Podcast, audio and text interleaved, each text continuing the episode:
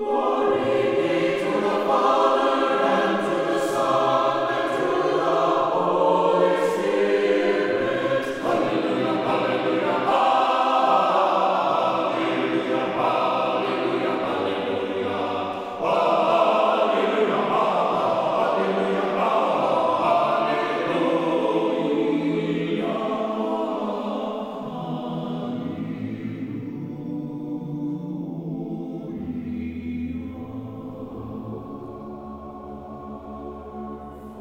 Glory to Jesus Christ. Annunciation Byzantine Catholic Parish presents Light of the East, a program revealing how the Eastern Catholic churches have nourished the Roman Catholic churches and today's world in profound ways through their histories, traditions, mysteries, and spirituality. Hello, I am Father Thomas J. Loya, pastor of Annunciation of the Mother of God Byzantine Catholic Church in Homer Glen, Illinois, and this is a story of the Eastern churches, an inspiring story of faith, courage, intrigue, mystery, spirituality, dissension, and reconciliation. But most of all, this is an expression of a great experience of faith through our unique divine liturgy. Join with me now as we look toward the light of the East.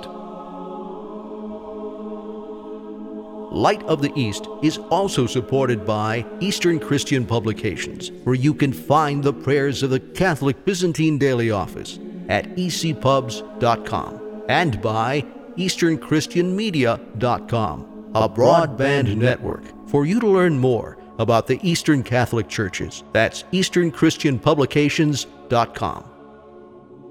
Christ is risen. Indeed, he is risen. Welcome to Light of the East. I'm Father Thomas Loya, your host. You know, the name of our program, Light of the East, takes on greater significance because this week has been what we call the Bright Week and we are radiant. The radiant resurrection we have been celebrating, especially this week after Easter. It's an incredible week. Not only are we basking in the light of the resurrection, but also liturgically, things ease up a bit in the Eastern churches, in the liturgical calendar, because we've been so intense in our prayer and our liturgy, the long, magnificent services during Lent, the week of the bridegroom, and Easter Sunday itself, the Pascha.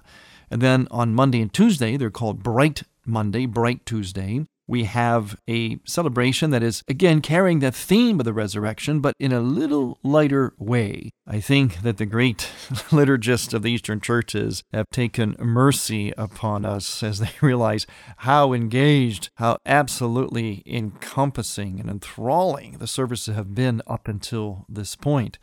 So we carry that light, that radiance, but we back off ourselves a little bit and we take a little bit of mercy on ourselves.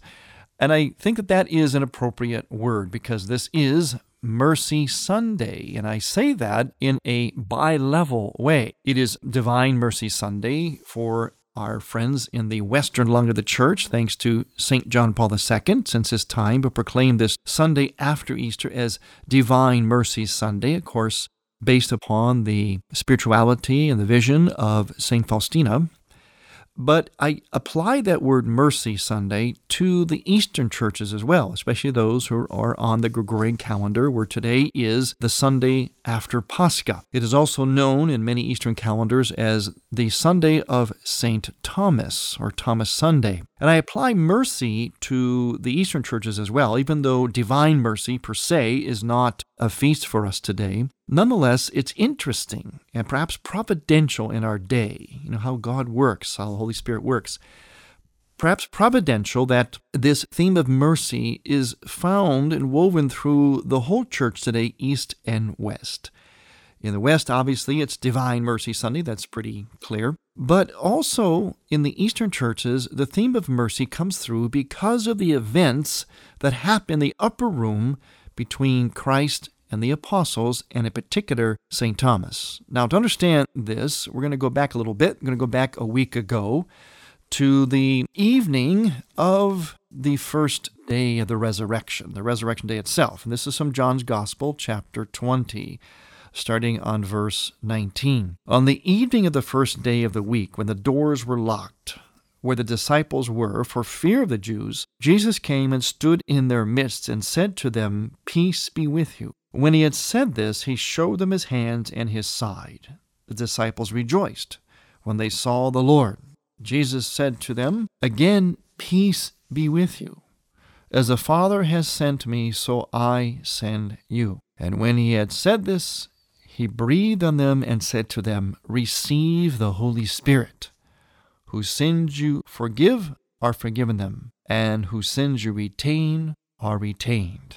Now let's just stop for a moment because we're setting up the drama here. We're setting up the foundation behind this word mercy uh, that applies for us today to the whole church, east and west. Both lungs are breathing with mercy today. In the east, as I mentioned, it's the Sunday of St. Thomas.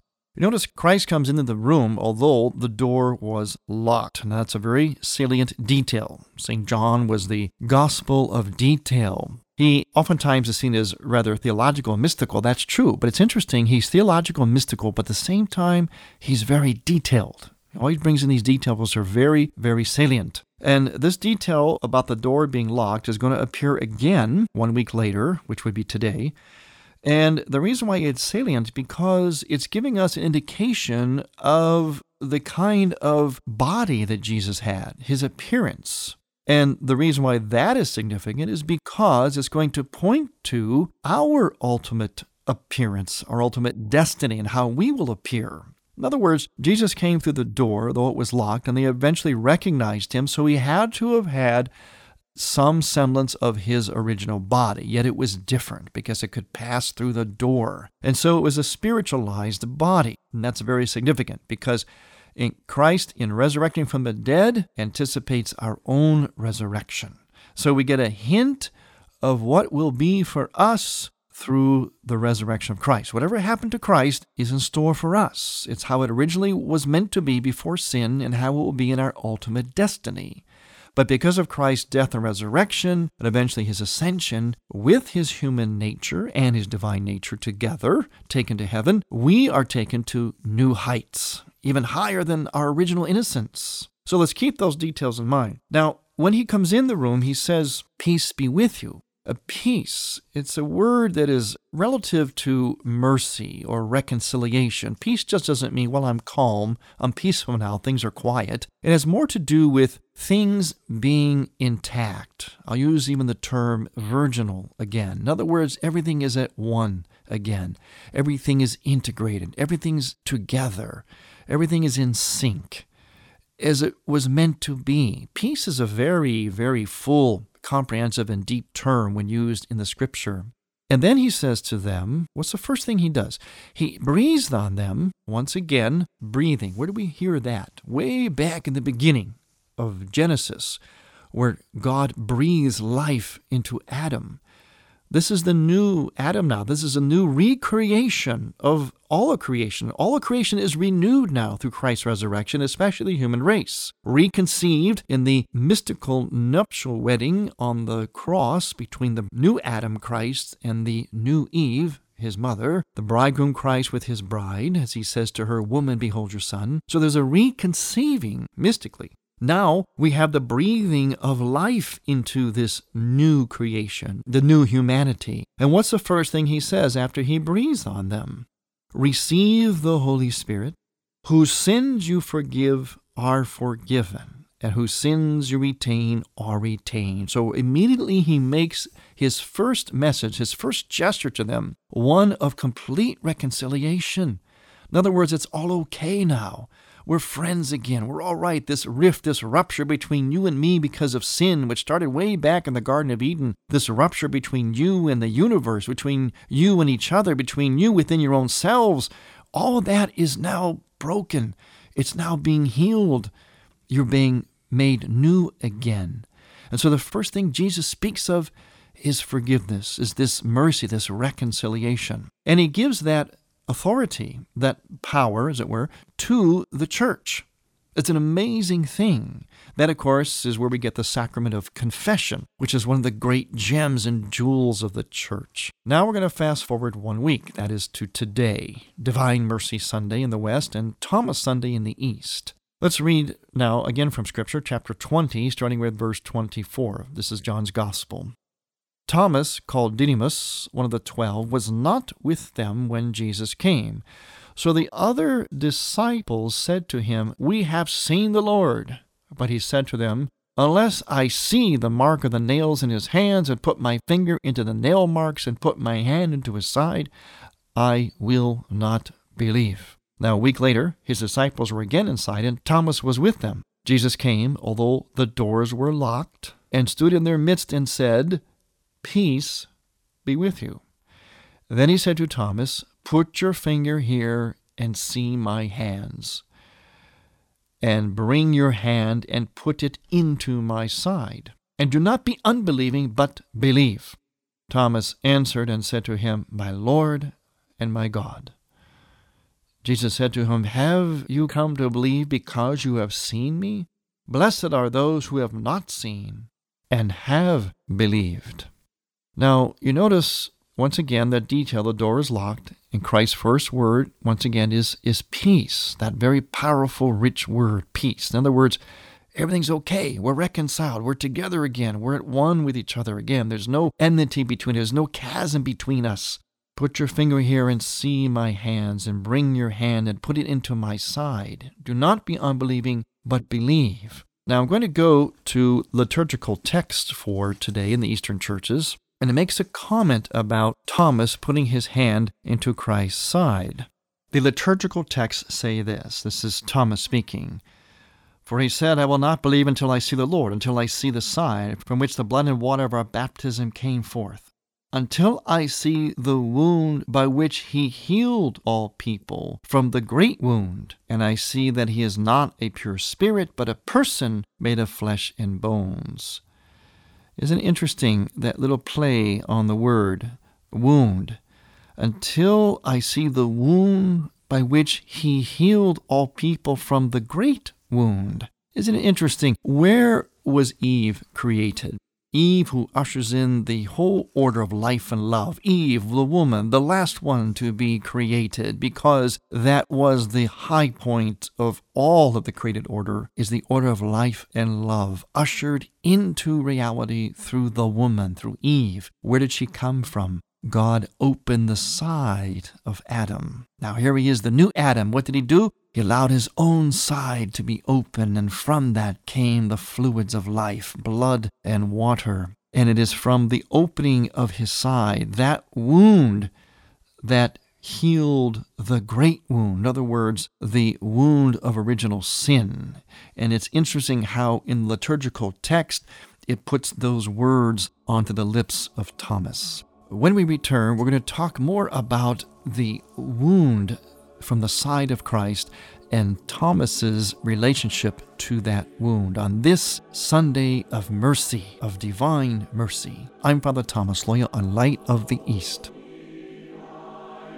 Light of the East's mission is Christianity's reunion, and to tell the story of the Eastern lung of the Catholic Church, we need your support in order to keep Light of the East on the air you can make a donation now by writing a check to Light of the East and mail it to Annunciation Parish at 14610 Willcook Road, spelled W I L L C O O K Road, Homer Glen, Illinois 60491. With your help, we can keep Light of the East's illumination bright.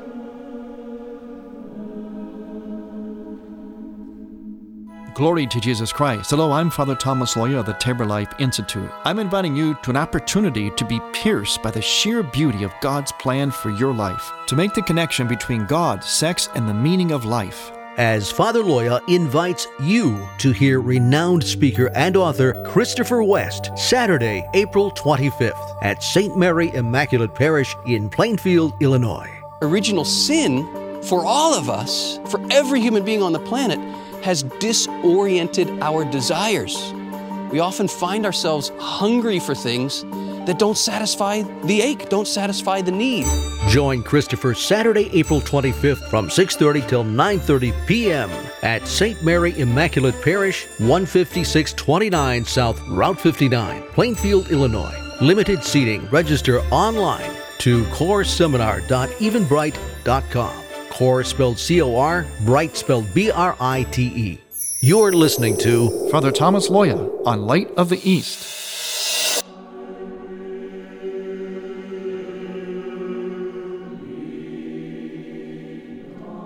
Welcome back to Light of the East. I'm Father Thomas Loya, your host, and again and again I say to you, Christ is risen, and you say back to me, Indeed, he is risen. That's right. Indeed, he is risen. Very good. You've been listening to this program, or you've attended a Byzantine liturgy. No doubt about it. When we say Christ is risen, you respond back, Indeed, he is risen. I'm going to refer to a few more texts from the liturgy today in the Byzantine Church regarding St. Thomas, which is a Sunday of mercy, not officially called Divine Mercy in the East, but nonetheless a Sunday of mercy. And I find this to be very providential that both lungs of the church would be focusing on a theme of mercy. In the West, of course, it's officially Divine Mercy Sunday. But in the East, there is a theme of mercy that runs through this whole day. In fact, that's the whole drama. That's the whole point of this encounter with Christ and Thomas in the upper room. Christ takes great compassion. He has mercy on Thomas's doubt. Yes, Thomas doubted. Remember, Christ took to task the apostles for doubting his resurrection earlier. Remember, on the road to Emmaus, he took them to task. Why didn't you believe the women? But Thomas, he does not take to task. He uses Thomas's unbelief to bring him and us to belief by those ultimate words, the words that the whole of Scripture leads up to My Lord and my God. Now, here's another selection from liturgical text of the Byzantine Church on this Sunday. It says, O marvelous wonder! The lack of faith gave birth to a certainty of faith. For Thomas Unless I see, I will not believe. And then it says this, O marvelous wonder! John leaned on the bosom of the Word, and Thomas was made worthy to touch his side. The first discovered the depth of theology, and the other was privileged to announce the plan of salvation for he clearly revealed the mystery of his resurrection, saying, My Lord and my God, glory to you. Now, isn't it interesting that this allegorical touch that the liturgy brings to that event, where it contrasts John and Thomas, both of them had contact with Christ's side. Only John leaned on the side of Christ, and he, as according to the liturgy here, discovered the depth of theology. In other words, like he could hear into Christ's soul, Christ's heart. He could hear the truth. And the other, Thomas, was privileged to announce the plan of salvation. In other words, he touched the wounds and was able to make a proclamation. So it's interesting how the two contacts by the two different apostles to Christ's side produce something in a complementary way according to the allegorical approach of the liturgy in the Byzantine church. Very, very interesting, very, very brilliant. Also, it says this that when Thomas touches the side of Christ, he says that, I will touch his side and I will see that he is not a pure spirit, but a person made of flesh and bones. Another very, very important point having to do with our own origins and eschatology, meaning our own destiny. Thomas says that he would see that he is not a pure spirit, but a person. A person. A person is someone who is made of spirit and flesh, of body and soul, made of flesh and bones, and is also spirit. That is a person. A person is defined by God, by our likeness to God. That is why in the church, whenever we talk about and address the moral issues, unlike the rest of the world, we don't like to label people. We don't like to diagnose and put them into little boxes, such as homosexual and transgender and those kinds of things. Yes, those are used clinically and so on in everyday speech for various reasons. However, in the church, we prefer, although we have to sometimes use those kinds of words, we prefer to use the word person. See, that's our starting point. Our starting point is never a diagnosis, a disease, a disorder, a condition, a, a race, or whatever. It's always that we are persons, which automatically starts everything off right at the beginning on the level of a creature, a being worthy of love and respect, of love and responsibility, as St. John Paul II would call it. And so that word is very important a person made of flesh and spirit. And also that he is not just pure spirit. God was invisible. Yes, he was pure spirit, but he took on our flesh. And that makes all the difference in the world. He incarnated himself so as to save us, so as to exalt us, to raise us, our nature, to the very throne of heaven. So what Thomas is saying here, and again, it's the liturgy putting these words on his lips. These these words are not explicitly in Scripture, but we can derive from Scripture and put on Thomas's lips in a very ingenious way these liturgical words, because those words are meant for us. Thomas has these words put on his lips through the liturgy of the church so that we would learn something from this. Remember, the liturgy is very, in its own way, it's very pedagogical, it's very didactic. It's not meant to be just a classroom, but automatically, by default, it is because it's forever articulating our theology through the prayer and the worship of the church. It's just absolutely brilliant. You know, sometimes I wonder how anyone can stay away from church. How can you not see the brilliance, the ingeniousness, the, the antiquity, the venerableness, the dignity, the depth of the church's prayer, of her words, her liturgy, how she articulates things, not to mention the art, the iconography, and the theology and the morality, and so on and so forth. How can anyone not be excited about church and immerse themselves in this great mystery, especially this time of year. Now, this word mercy is a very powerful word, and it must be understood correctly. Mercy is something that can certainly be in our day and age, and it seems to be what the Holy Spirit is trying to do in our day and age because we keep hearing it from the last several popes, this emphasis on mercy. Now, mercy does not mean something superficial. It does not mean just easy street or everything's forgiven, everything's okay, it doesn't really matter. God is just like a little pussy cat or just something, some kind of creature that doesn't really matter. Anything can go. God is all forgiving. God will understand. God will forgive. Well, yeah, some of those words are correct, but how we use them, how we understand them and apply them and believe in them is what matters. So let's look at mercy for a moment. I'm going to cite the liturgy of the Byzantine Church again and look how often we use the word mercy and how we use it. One of the beginning prayers that we use before all of our services says this Lord, have mercy on us, for on you we place our hope. Be not exceedingly angry with us, nor mindful of our transgressions, but look upon us even now with mercy, and deliver us from our enemies. For you are our God, and we are your people. We are all the work of your hands, and we call upon your name. Another prayer Have mercy on us, O God. Have mercy on us. Since we have no defense, we sinners offer this supplication to you, our Master. Have mercy on us.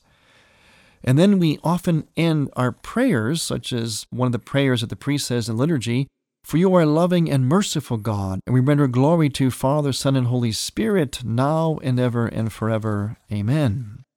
And here, in another place, we say this in the litany Have mercy on us, O God, according to your great mercy, we pray you, hear and have mercy. And of course, the response is, Lord, have mercy, but repeated three times.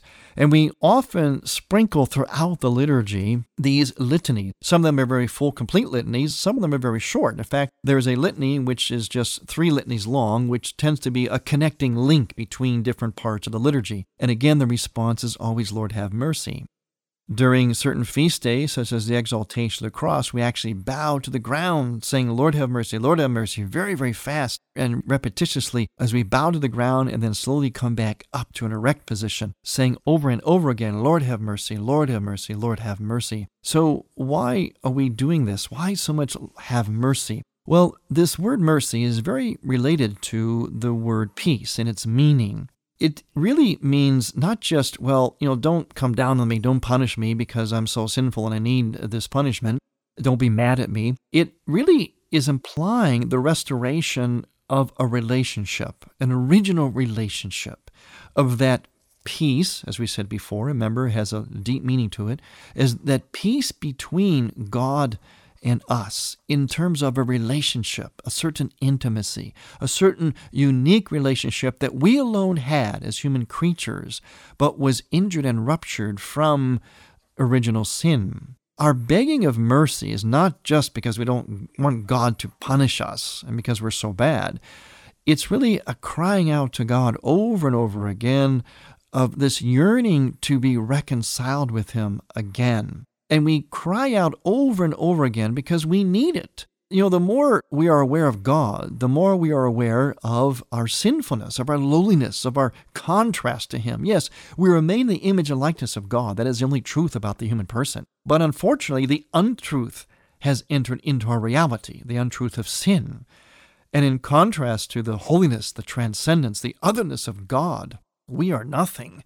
We are low. We are like slime in that regard. Now, not really. We're made in the image and likeness of God, but our behavior, we sin constantly in, in various ways. We're very, very imperfect in relation to God. So we constantly beg for this mercy. And the Eastern churches, we have this custom of sometimes saying a word or phrase over and over again very, very rapidly almost as though you can hardly even say it. And the reason is, is because we are so sincere and we want so badly to communicate that sentiment that is within us, that desire for reconciliation, that in a sense we're tripping over ourselves. You know, sometimes when you run so fast and your legs kind of almost feel like they're going to fall out from under you, you're almost going too fast to even keep your balance. Well, at least some of us remember that when we were younger, we used to run that fast. it almost seemed like your, your, your feet were hardly touching the ground. And you would almost fall over because you're moving so fast. Well, we're falling over ourselves because the desire within our heart and our soul to be reconciled with God once again is so deep and we're so anxious for it. We yearn for it so badly that we can't even keep up with it with our words. It's as if our soul and our heart moves faster than our lips. And so we try faster and faster. It's as if we're groping for words and for time to be able to say what is in our heart adequate enough. And so we almost trip over the words and they come spilling out of our lips. And sometimes they're almost impossible to say we're saying them so fast. And that's why we do it. It's not just to get the prayer over with or we're being callous or insensitive or not mindful of prayer. It's actually the opposite. We're so mindful of what we need in our sinfulness that we grope for these words and we try for yet another word. We try it again and again and again in a sense, it's like being breathless with repentance. You know how sometimes you try to express something and you're speaking very, very fast, especially if you've seen something very remarkable, either something very traumatic or tragic or something very wonderful, whatever. When it's something very, very wonderful that seems to be bigger than we are, we have a tendency to,